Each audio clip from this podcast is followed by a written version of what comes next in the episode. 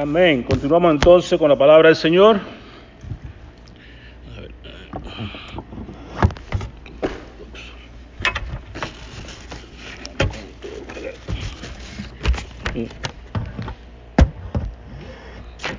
Se me olvida siempre que está. Amén. Y continuamos estudiando la, la carta a los Efesios. Ya estamos en Efesios capítulo 1, versículo 18. Perdón, versículo 14 hasta... Terminamos el 14 la semana pasada. Vamos al, del, del 15 hasta el 23 hoy. Así que, pero quiero que lea conmigo juntos, porque es el versículo clave, esta porción, en Efesios 1, 18. Tienen su boletín. Efesios 1, 18. Está en su boletín, es lo que vamos a leer juntos.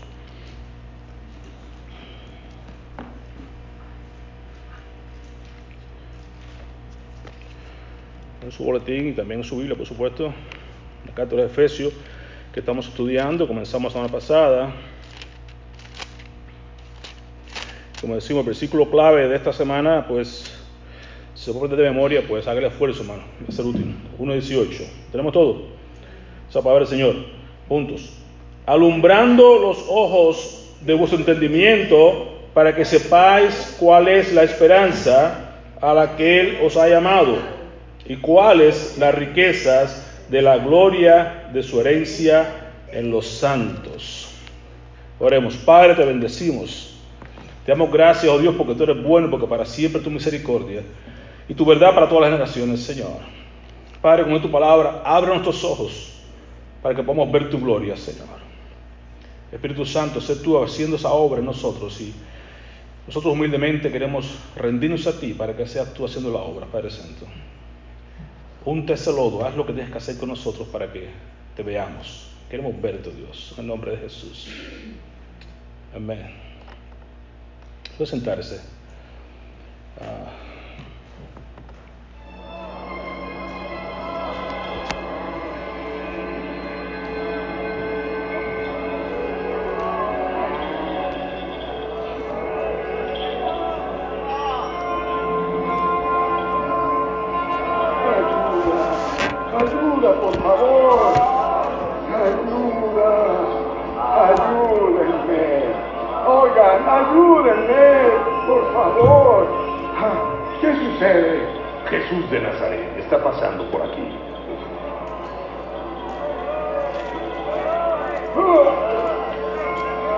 Jesús. Jesús. Hijo de David, ten compasión de mí.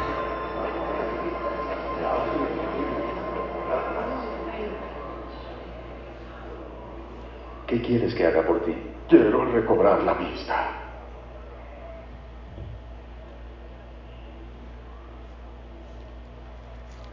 Recóbrala. Por tu fe has sido sanado. Estoy sanado. Puedo ver la luz. Estoy sanado. Milagro,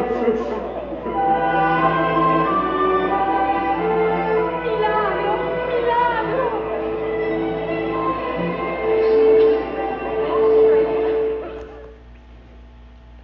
Ese milagro estamos pidiendo para todos nosotros. Amén.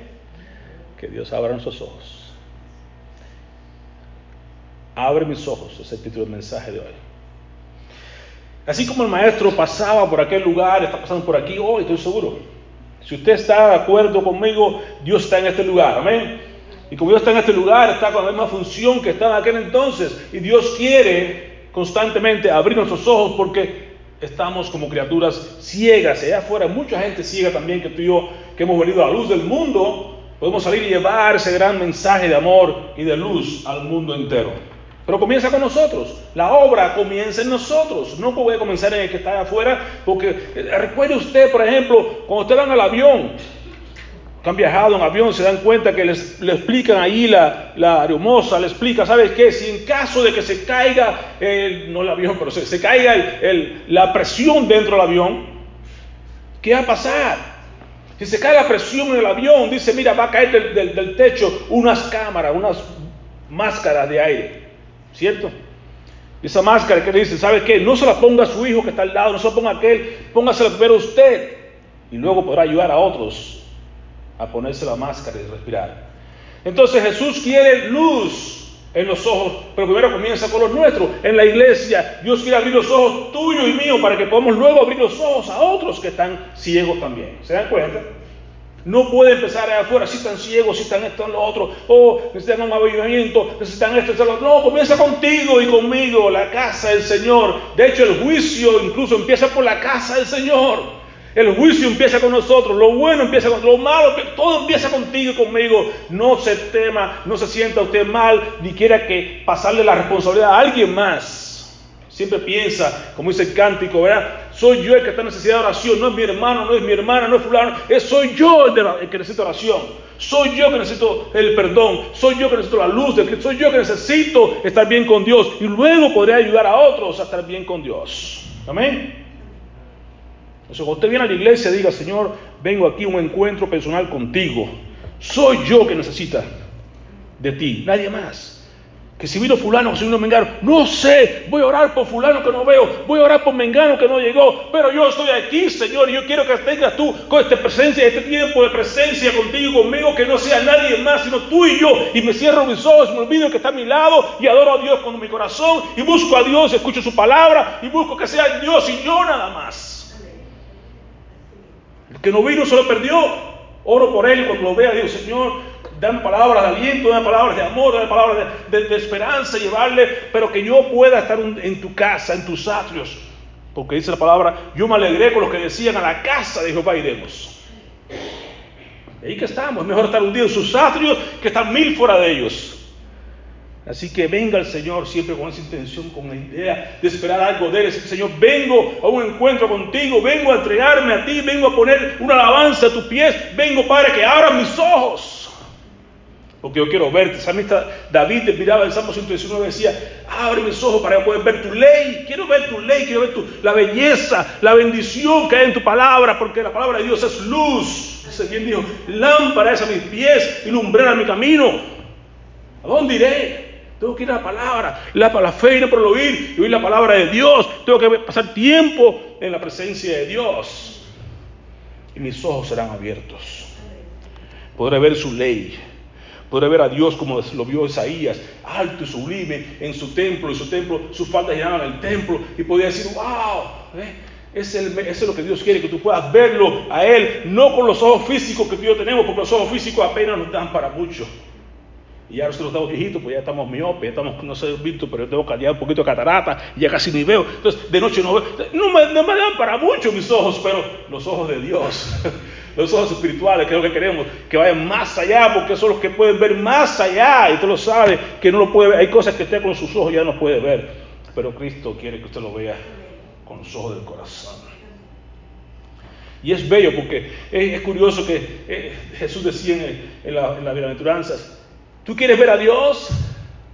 Tienes que ser puro de corazón, porque las alabanzas bienaventurados los puros de corazón, porque ellos verán a Dios. Entonces tienes que empezar con Dios, ese Señor, abre mis ojos. Pero no se queda ahí. Para abrir tus ojos tienes que empezar a entender de que Dios quiere que tú transformes tu mente. Y cuando tú transformas tu mente día a día, tu mente se va cambiando, va siendo diferente, y entonces tu corazón va a ser limpio. Entonces vas a poder ver a Dios. Es un proceso, es una cosa interesantísima. Usted cree que ver a Dios es nomás ya, vengo, oro y yo recibo y veo a Dios. No es así. Comienza a renovar su mente, descubrir la voluntad de Dios, ver la palabra de Dios. Y cuando eso viene a tu mente, tu corazón se va limpiando, se ha quitado toda inmundicia, toda la cuestión. Entonces comienza a ver a Dios con claridad. Bienaventurados limpio corazón porque ellos verán a Dios comenzamos a limpiarnos, comenzamos a dejar inmundicia, comenzamos a dejar las cosas que no son agradables delante de Dios y entonces tu vida cambia, se transforma y tu corazón comienza a ver las cosas de Dios. Entonces puedes entrar como Pablo en la mañana decir cada vez que te levantes, pon tu mirada en Cristo, cantábamos ahorita, pon tus ojos en Cristo. Lo terrenal sin valor va a ser para ti porque lo más importante es Cristo. Tú sabes que Pablo bien dijo, sabes que con Cristo estamos completos, estamos con todo lo que hace es Cristo. La persona de Cristo es todo lo que necesitamos tú y yo. Revisando yo el, versículo tan clave, tan interesante de Juan 3:16 que tú y yo conocemos de memoria, que de tal manera amó Dios al mundo, que ha dado a su Hijo unigénito para que todo aquel que en él crea no se pierda, mas tenga vida eterna. Gloria a Dios. Dios dio lo máximo. Dio su, su Hijo único para que nadie, se, todo aquel que cree no se pierda, mas tenga vida eterna. El 17 sigue diciendo porque Jesús, dice Dios envió a su Hijo no para condenar al mundo, sino para, para que el mundo fuera salvo por medio de Él. Entonces Cristo es lo importante. La persona que todo el mundo anda en cualquier tipo de desastre, porque todos andamos en diferentes desastres financieros, económicos, eh, matrimoniales, de todo tipo. Somos un desastre porque somos personas pecadoras. Pero Cristo dice que es la solución a tu problema, cualquiera que sea. Cristo es la solución. Por eso Pablo decía, estás completo en Él. Si tienes a Cristo, tienes todo lo que te hace falta. No vino a condenarte, Él no condenó a una mujer en adulterio, no condenó a una mujer en el, samaritana en el pozo, no condenó a, ¿cómo se llama?, a saqueo, no, condenó a, nadie más, a nadie condenó, vino para salvar. Pero a todos les decía, ¿sabes qué? Vete y no peques más. Si deja tu vida, sígueme. Y hemos visto en esta semana, estas semanas en la escuela dominical, los dichos de Jesús. Muchos le siguieron. Y cuando Jesús se puso en tres y dos, dijo, ¿sabes qué? Me buscabas porque tenían hambre, ¿verdad? Querían comida, querían paz, querían... Pero ¿sabes qué? Tienes que comer mi carne, comen, toma mi sangre. Y la gente, no, no, y la gente comenzó a irse. En 666 de, de Juan, y comenzaron a irse. Entonces muchos se van a ir cuando las cosas no salen como quieren. O no encuentran lo que buscaban en Cristo. Pero te digo, no busques en otro sitio. Jesús es la solución a cualquiera que sea tu problema. Pueden haber muchos problemas, solución es solo una, Cristo. Lo que avanza, sí, te dice, ven a mí, luego te dice, ven, niégate, luego te dice, toma tu cruz y olvídate de tu familia, de todo el mundo y sígueme. Ahí es que se pone buena la cosa. Pero hay que ver a Jesús así como la oración de Pablo en Efesios es la misma oración que para mí, para esta iglesia, para ti, para mí, para mí mismo. Y le pido a Dios con, en toda, cuando doblo mis rodillas, cuando Pablo dice igual, dice yo quiero que alumbres los ojos de nuestro entendimiento, los ojos del corazón.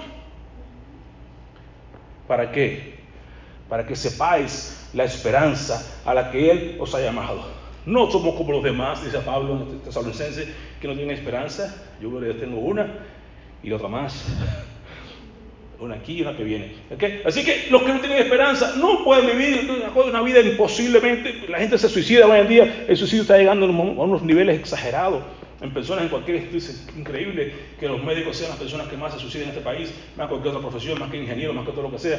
Los médicos, ¿por qué razón? Y esa esperanza no es sencillo, no tienen a Cristo. No tienen esperanza, llegaron al tope donde querían llegar y creen que ya es todo lo que había y de ahí para allá, ¿qué más? Ya no hay más nada. Y se mueren. Pero en Cristo hay esperanza. Usted puede que no tenga nada, pero tiene a Cristo, lo tiene todo. Y no solamente eso, sino que tenemos las riquezas. ¿Ah? Ustedes somos riquísimos. Somos hijos del Padre Celestial, el dueño del oro y la plata. El dueño que hizo todos los montes, los valles, todas las cosas. Vamos a una ciudad donde la calle es de oro, hermanos. Donde no hay enfermedad, donde no hay llanto, no hay muerte, no hay dolor.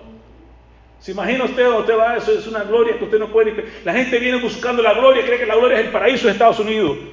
Y llegamos aquí y creemos que ya llegamos a la gloria. No, hermano, no, esto no es que es el anuncio.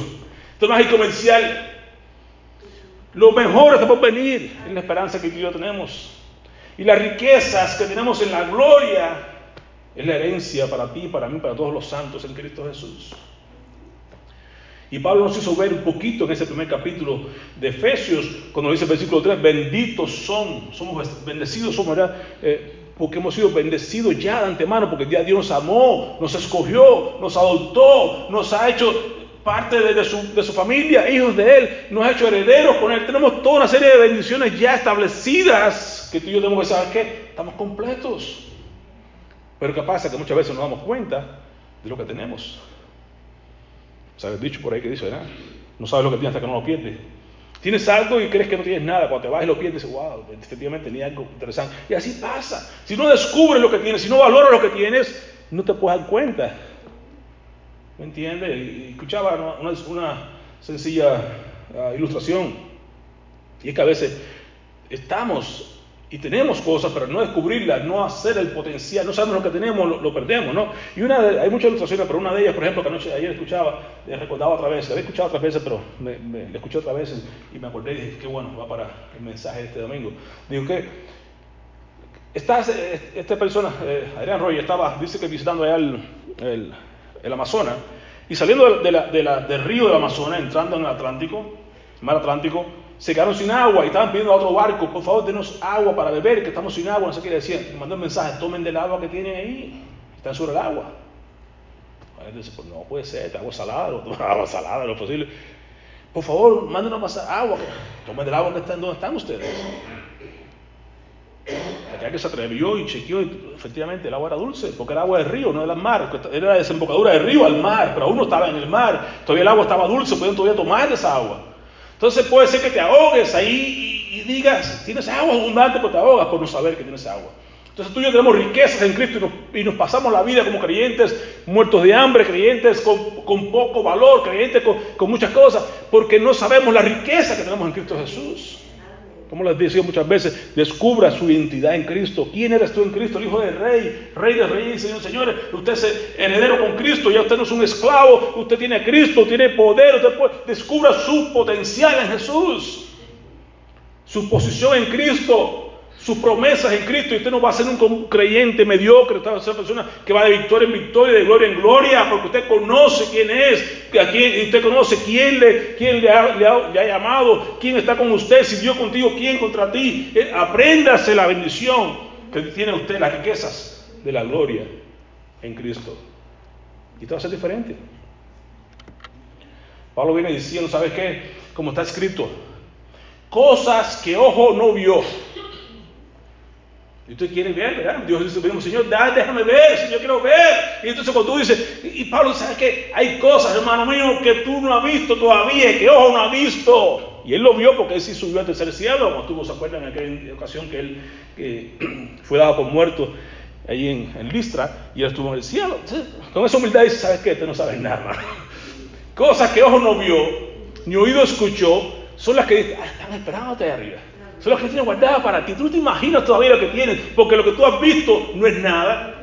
Lo que tú ves con tus ojos no es nada, pero lo que viene, que tiene que verlo con los ojos espirituales, tiene que verlo con la bendición de Dios, tiene que decirle a Dios, ábreme los ojos para verte, porque lo que no me alcanza con lo que tengo en mis ojos ahorita.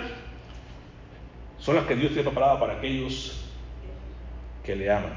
¿Amas a Dios? Si tú amas a Dios, lo que te espera es mucho. Es mucho que hay para ti esperándote en las mansiones celestiales, pero tienes que amar a Dios. Si no lo amas, te lo vas a perder, te vas a quedar. Y si te quedas, sabes que te va a esperar mucho calor. Si quieres que el calor esté intenso ahorita, espérate un poquito, un tantito, como son mexicanos, y tú sabes lo que es el calorcito fuerte. Pero gózase de que Dios tiene para usted preparado un sitio mucho más especial que lo que usted puede ver ahorita. Qué interesante, cosas que ojo no vio. Señor, déjame ver, yo quiero que abra mis ojos. Por eso decimos este título del mensaje, abre mis ojos. La razón de Pablo era esto. Sencillamente quiere Pablo que, tú y yo tengamos un espíritu de revelación y de sabiduría. ¿Por qué? Porque el hombre sabio es el que teme a Jehová.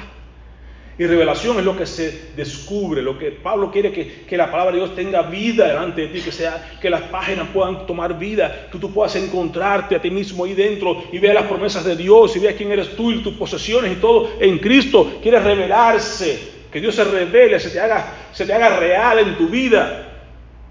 Y usted debe orar eso por cualquier persona. ¿Sabes qué, Señor? Dale un espíritu de revelación, porque si, no, si tú no te revelas a Él, no puede verte.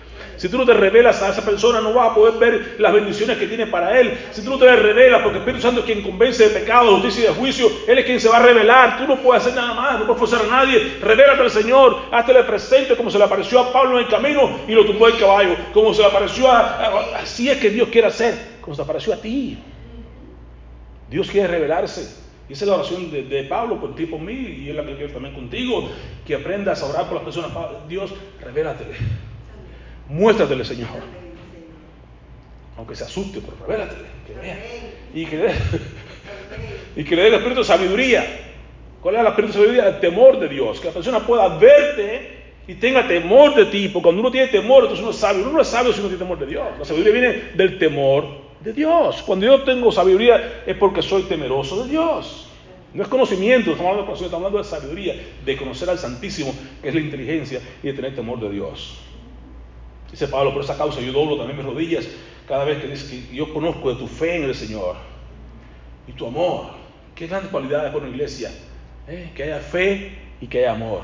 Que la gente tenga fe en Cristo, que venga buscando a Dios, que venga buscando al Rey de Reyes y que tenga amor uno por los otros. Esa es la característica de una, iglesia que Dios quiere. Y Éfeso era esa iglesia. Aún cuando tenía, usted se acuerda que Éfeso era un sitio bien tremendo, donde había mucha idolatría, pero la iglesia como tal era diferente. Había fe y había amor. Y eso debe caracterizar a cada uno de los creyentes en cualquier iglesia pequeña o grande. Que haya fe en el Señor, la fe en Dios y amor unos por los otros, es una iglesia. Dice, no ceso de dar gracias por vosotros, haciendo memoria de vosotros en, en mis oraciones. ¿Para qué? Para que Dios, nuestro Señor Jesucristo, Dios nuestro Señor Jesucristo, el Padre de gloria, os dé espíritu de sabiduría y de revelación en el conocimiento de Él, que conozcan a Dios. Jesús fue claro y sabe qué, Padre, estoy orando por esto, para que ellos conozcan al, único Dios y a Jesucristo a quien tú has enviado. Eso es todo. Si conocen a Dios verdadero y a Jesucristo, que a quien Él envió, entonces estaremos en paz con Dios por medio de la fe. Y entonces estaremos, seremos hijos de Dios porque lo recibimos en su corazón. ¿Se dan cuenta? La razón de Pablo es muy sencilla. Espíritu de sabiduría, de revelación, y que se abran entonces nuestros ojos, nuestros ojos espirituales, los ojos del corazón, que alumbre los ojos de nuestro entendimiento. Y entonces podemos es la esperanza a que Dios nos ha llamado. ¿No dice Pedro, si alguien te viene y te pregunta y que tú, te pides razón de la esperanza que hay en ti, tú tienes que decirle, ¿verdad? La esperanza que tengo es que un día voy a estar en el cielo, que Dios me, ha salvado, que Dios me ha perdonado y que vendrá un día por mí, por otra vez y estaré con Él para siempre. Esa es la esperanza que yo tengo, no es la que tienes tú. Y las riquezas, dos cosas. Primero, se abran tus ojos, ¿para qué? Para que vean la esperanza. Segundo, para que vean las, las riquezas de la gloria que tenemos las riquezas, ve en plural, no es una sola, las riquezas que tenemos de la gloria, de la herencia de los santos. Otra vez la herencia, acuérdense que habíamos hablado de que ya no soy esclavo. Ya no soy esclavo, sino hijo de Dios. Y si hijo de Dios, heredero de Dios. Y coheredero con Cristo. Es una herencia extraordinaria con Dios y con Cristo. Jesús cuando oró al Padre decía, Padre, yo quiero que donde yo esté, ellos también estén, para que vean la gloria que yo tenía contigo antes de venir aquí. Así que lo que vamos a ver, hermano, lo que vimos en Cristo, vimos nada más que el preámbulo, pero cuando estemos con Él allá, veremos entonces la magnificencia de su gloria. Y entonces estaremos muy contentos de haber dicho, sí, Señor Jesús, qué bueno que te dije que sí, y estoy aquí, y puedo ver tu gloria, puedo ver la magnitud de tu presencia, puedo ver, increíble, tú te imaginas, lo que, y entonces podrás quizás valorar un poquitico más lo que Jesús dejó por para venir a morir por ti. Tú dices, bueno, Jesús, no voy a decir, Jesús murió por mí, sí, pero te das cuenta que Él lo que dejó, como dice la palabra, dejó su trono de gloria para bajar aquí, a morir por mí y a sacarme de la escoria. Entonces tú podrás valorar un poquito más el amor de Dios. Pero véalo de ahora. Ah, dile que te abran tus ojos para que puedas entender un poquito el por qué Dios te ama tanto. ¿Qué vio Dios en ti para amarte? No hay nada bueno en nosotros. Pablo decía, yo sé que en mí no muere nada, no muere bien, no, lo único que muere es pecado, pero Dios en su amor pasó por alto el pecado, pasó por alto la irreverencia, pasó por alto toda nuestra ignorancia. ¿Y sabes qué dice? Con todo yo te amo, porque sé que voy a sacar de ti una gran perla, algo maravilloso. Voy a mostrar en ti el poder de mi gloria, la benignidad, la misericordia, la voy a mostrar en ti. Pues tienes todo, no hay nada en que gloriarse, pero si tú no tienes nada, por decir, wow, Señor, qué bueno, porque todo lo que tengo, como decimos ahí, es tuyo. Nada es mío, todo es tuyo. Lo recibí de tu mano, te dejamos, te doy mi vida. La vida, tú me diste la vida, es para ti. Tú me das riquezas, son para ti. Tú me das bienes, son para ti. Tú me das conocimiento, es para ti. Lo que tú me des es para ti, Señor, porque es de ti que viene. Recuerde que le decía a Moisés, Dios le dijo a Moisés, cuando entra a la tierra no se olviden que Dios es quien le da a ustedes la salud y les da a ustedes el poder para hacer las riquezas. No se olviden de darle a Dios.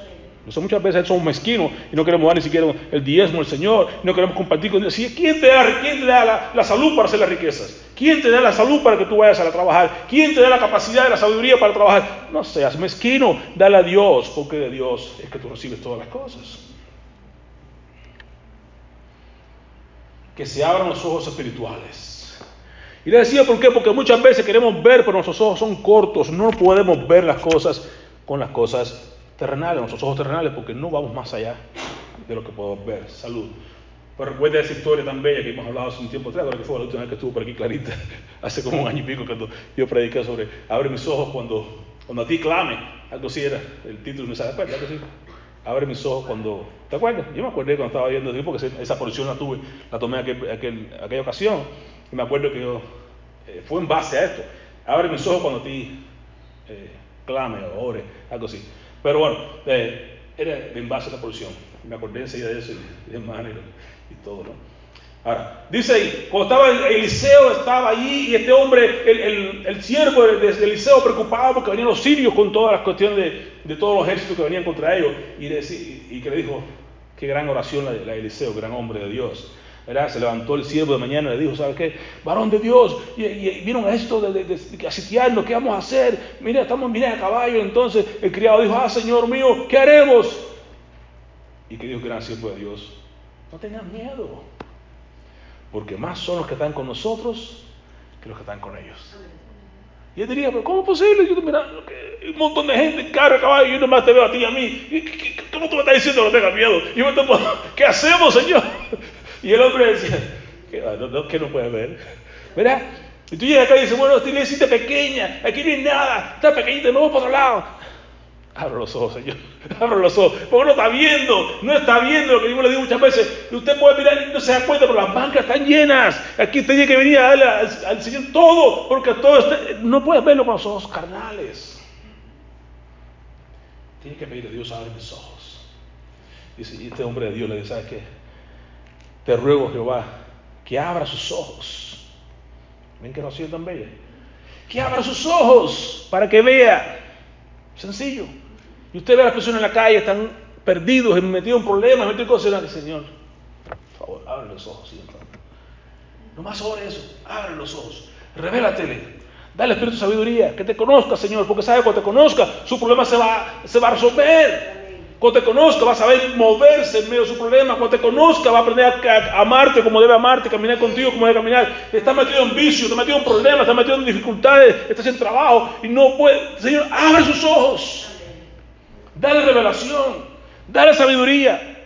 Entonces, vas a poder conocerte. Cuando conozcan a Jesús, es la fuente de esa, de, esa, sabiduría, es la fuente de ese conocimiento, es la fuente de ese, de ese, trabajo, es la fuente de la salud, es la fuente de todas las cosas que nos hace falta. Jesús es todo lo que la gente necesita, nada más que eso. Usted puede ir por ahí, por la calle, sencillamente pidiendo esa sencilla oración, Señor, ábrele los ojos. Y usted se va a quedar asombrado cuando usted empieza a ver, que la gente pueda ver, como decía Guartimeo, que vea, yo lo que quiero, lo único que quiero es ver, Señor. Y cuando abrió los ojos, milagro. Y ahora eh, y puedan ver, y se dan cuenta, puede ser el mismo Job, hermano, hermano Job, que estaba ahí, pasaba trabajo y que era un hombre justo y todas las cuestiones. Cuando él pasó por toda su tribulación, que dijo, de oídas había oído, pero ahora. Era un hombre que no era ciego. Era un hombre que tenía ojos, como tú y como yo. Pero dice, ahora te veo en una dimensión diferente. Ahora te veo, ahora mis ojos te pueden ver con claridad. Ahora puedo saber quién tú eres realmente. Entonces no te, no te, sientas mal porque Dios te aflija, porque Dios te pase por la prueba, porque Dios te ponga, te ponga dificultades en tu vida. Dios quiere hacer de ti algo diferente. Pero lo que quiere sencillamente es lo mismo, abrirte los ojos. Estás en problemas, no te sientas mal. Yo voy a seguir orando por ti porque Dios quiere abrirte tus ojos. Piensa en eso. Dios nomás quiere que, que tus ojos sean abiertos y tú puedas ver su ley y tú puedas meditar en su ley y tú puedas disfrutar de su vida. Porque es lo que quiere es una relación personal contigo, sencillamente. Entonces, qué oración tan bella la del siervo Eliseo, qué oración tan bella la de Pablo, que oraba también por los Efesos. Éfeso. Qué oración tan bella podemos hacer nosotros unos por los otros. Señor, ábrenos los ojos. Señor, ábreme los ojos. Y entonces, en aquella ocasión, este hombre pudo ver, el, el, el siervo pudo ver entonces que estaban los montes llenos de carruajes y de todas las cosas.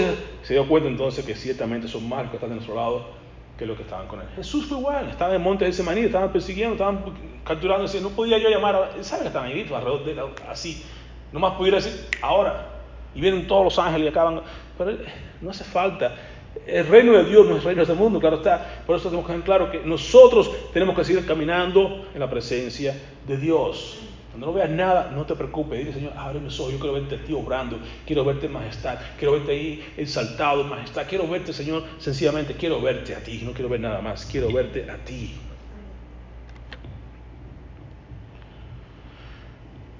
Que sepáis, son tres cosas que el Señor habló acá, este, Pablo pedía. Quiero que se abran sus ojos para que sepan cuál es la esperanza que han sido llamados y las riquezas en gloria. Ya, eso es todo lo que tiene ese mensaje, así termina ese, ese capítulo. Sencillo. Para que sepan cuál es la esperanza al que os ha llamado. Tus ojos están ciegos, están cerrados porque no sabes la esperanza de lo que tú has sido llamado.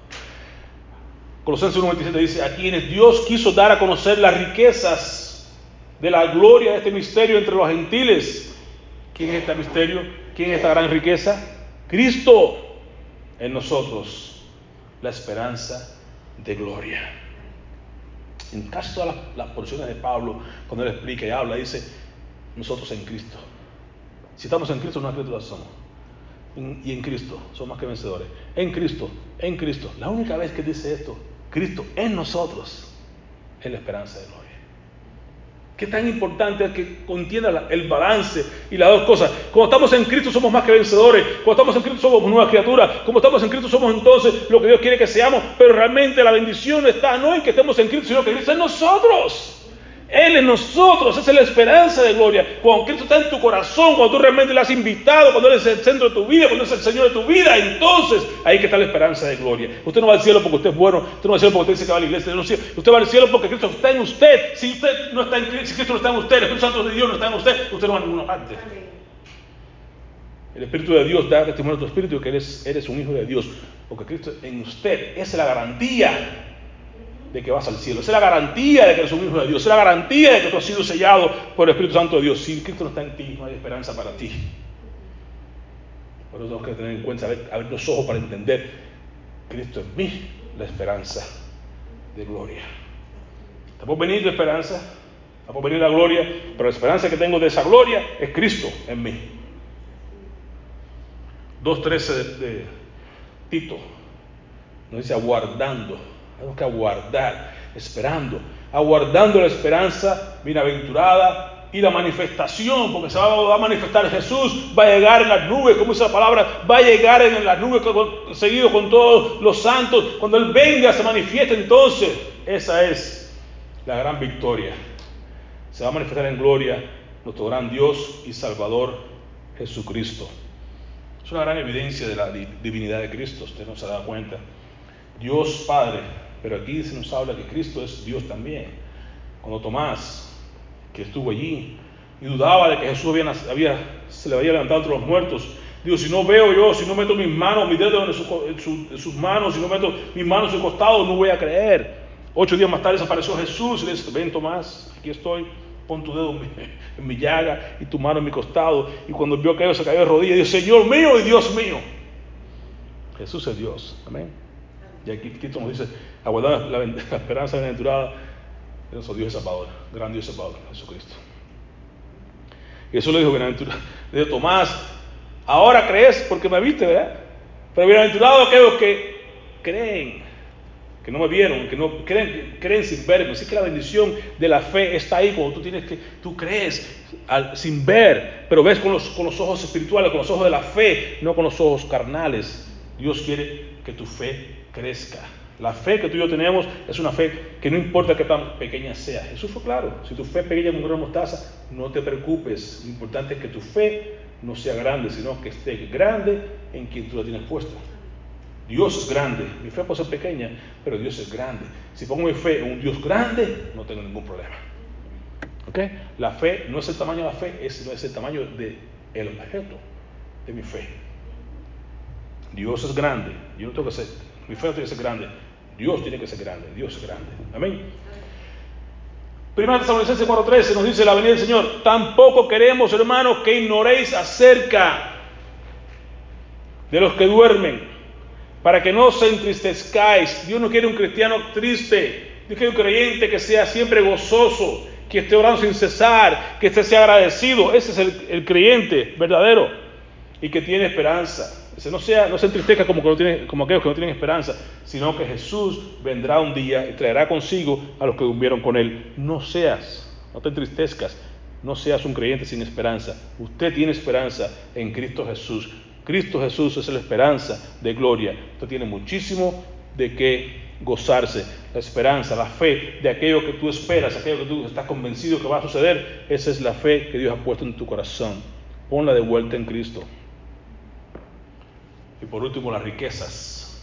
Si que Dios quiere que tus ojos sean abiertos para que conozcas, tengas sabiduría y revelación, conozca la esperanza a la que has sido llamado y también sepas cuáles son las riquezas de la gloria de tu herencia con todos los santos.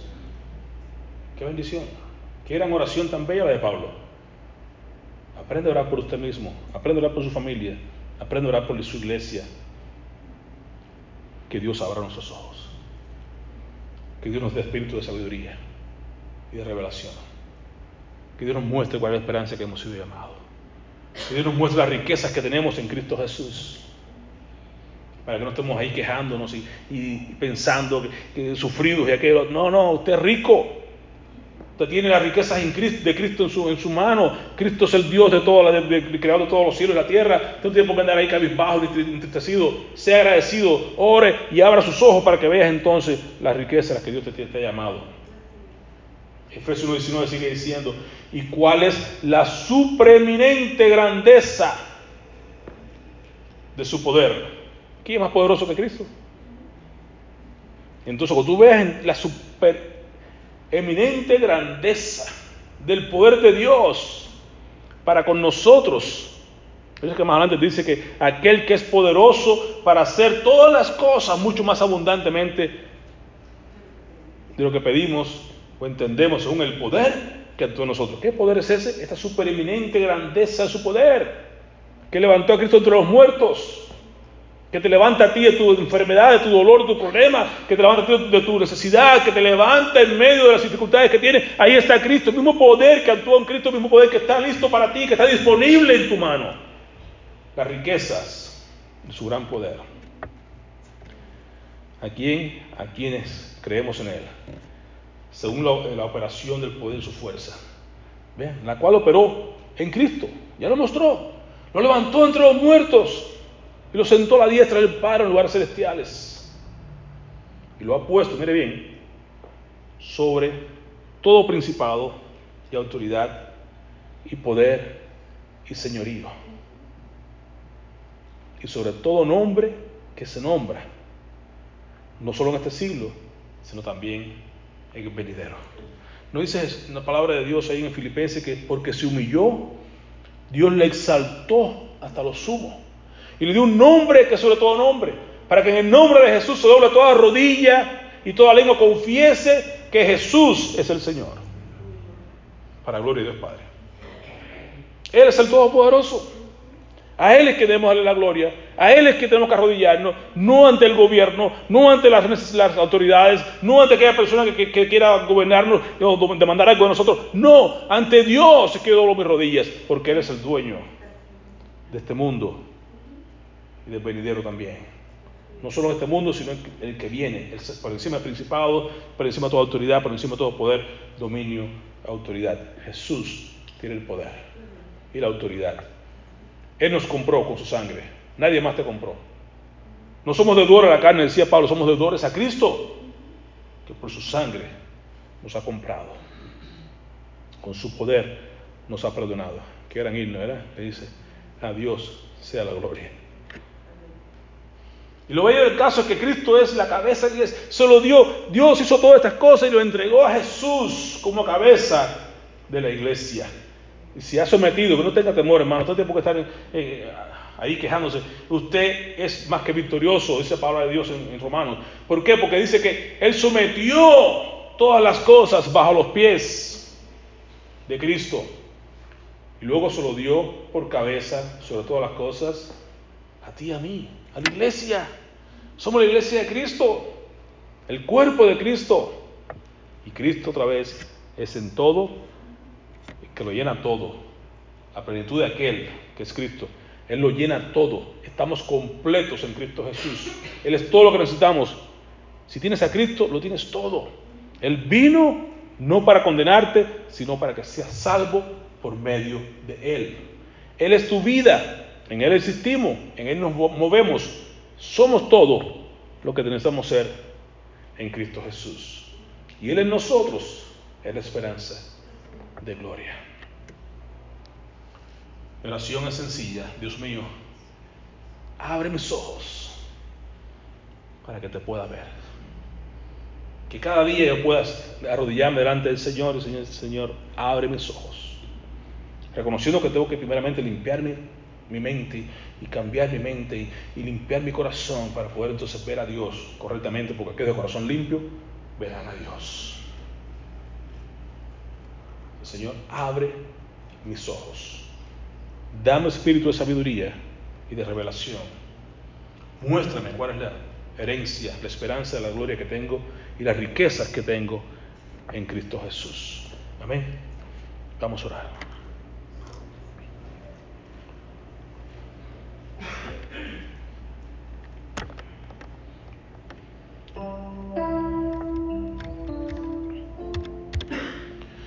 Padre, te alabamos.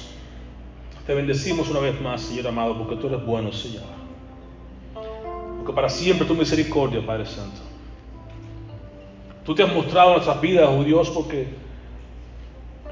no porque había nada bueno en nosotros, sino porque tu gran amor y tu gran misericordia, con que nos amaste, nos predestinaste para que seamos santos y sin mancha en tu presencia. Tú nos has elegido, nos has escogido, adoptado, redimido. Nos has sentado en el lugar celestial juntamente con Cristo Jesús. Tú nos has bendecido con toda bendición espiritual en lugares celestiales. Tú nos has sellado con tu Espíritu Santo, Señor.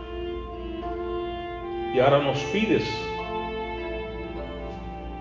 que quieres que sean nuestros ojos abiertos y tengamos espíritu de sabiduría, espíritu de conocimiento,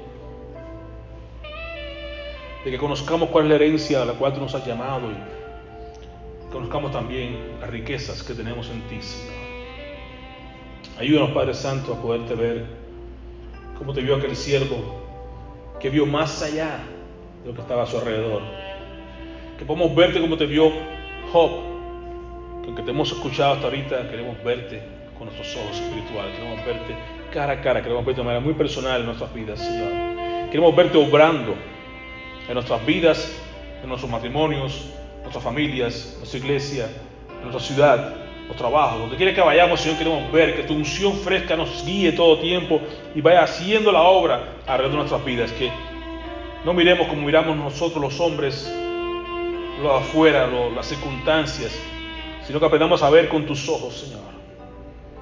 Como tú le decías a Samuel, Samuel, tú miras lo, afu afuera, la, la apariencia humana, pero yo miro el corazón. Él miró el corazón de David, que estaba allí eh, cuidando las ovejas y que no era perfecto, claro está. Y sabemos que en su vida las cosas malas que hizo, pero tiene un corazón dispuesto para buscarte a ti, para amarte a ti, para arrepentirse luego, luego cuando te metí alguna falta, porque somos imperfectos, pero tu Espíritu Santo estaba siempre con él, levantándole, redarguyéndole, y queremos ser así, Padre, de tal manera que podamos verte a ti, que tú nos veas a nosotros nuestro corazón, y nos diga lo que está mal. Al punto que David también clamaba y decía, Señor, mira mi corazón, examina mi mente y ve si hay alguna cosa mala en mí y muéstrame el camino eterno, Señor amado. Queremos verte con los ojos tuyos, Padre bendito. Pon tus ojos en nosotros. Como te vio Isaías allá en el templo alto y sublime, queremos verte, oh Dios, queremos ver tu gloria, queremos verte en todo tiempo, Señor. Muéstrate en nuestras vidas, Señor amado. Y tu palabra, cada vez que la abramos, podemos ver ahí que es luz y lámpara a nuestros pies, que podamos, podamos ver que tú, Señor, nos lleva para que no tropecemos, porque tú eres la luz del mundo, la luz que vas delante, alumbrando a que nadie que está en tinieblas puede saber en qué tropieza, pero contigo, Padre, tú que eres la luz del mundo, nos vas guiando para que no tropecemos y encontremos siempre aliento, y encontremos siempre bendición en el camino, Señor. Padre, te bendecimos. Te agradecemos porque tú eres un Dios grande, y poderoso. Y no hay nadie como tú, Señor. Tus manos entregamos a tu iglesia para que seas tú obrando tu perfecta voluntad en la vida de cada uno de nosotros. Gracias por cada uno de mis hermanos aquí presentes y que seas tú, Señor, glorificado en nuestras vidas. Queremos exaltarte en todo cuanto hagamos, en el nombre de Jesús. Amén. Amén. Póngase de pie conmigo, vamos a cantar este himno, de nuestro clásico himno de, de esta tu iglesia, Roca Eterna. Y pensemos en la roca de la eternidad. Jesús es aquella roca donde nos podemos esconder, donde nos podemos, estamos salvos. ¿Okay? Y luego nuestro hermano Feli nos despide en oración.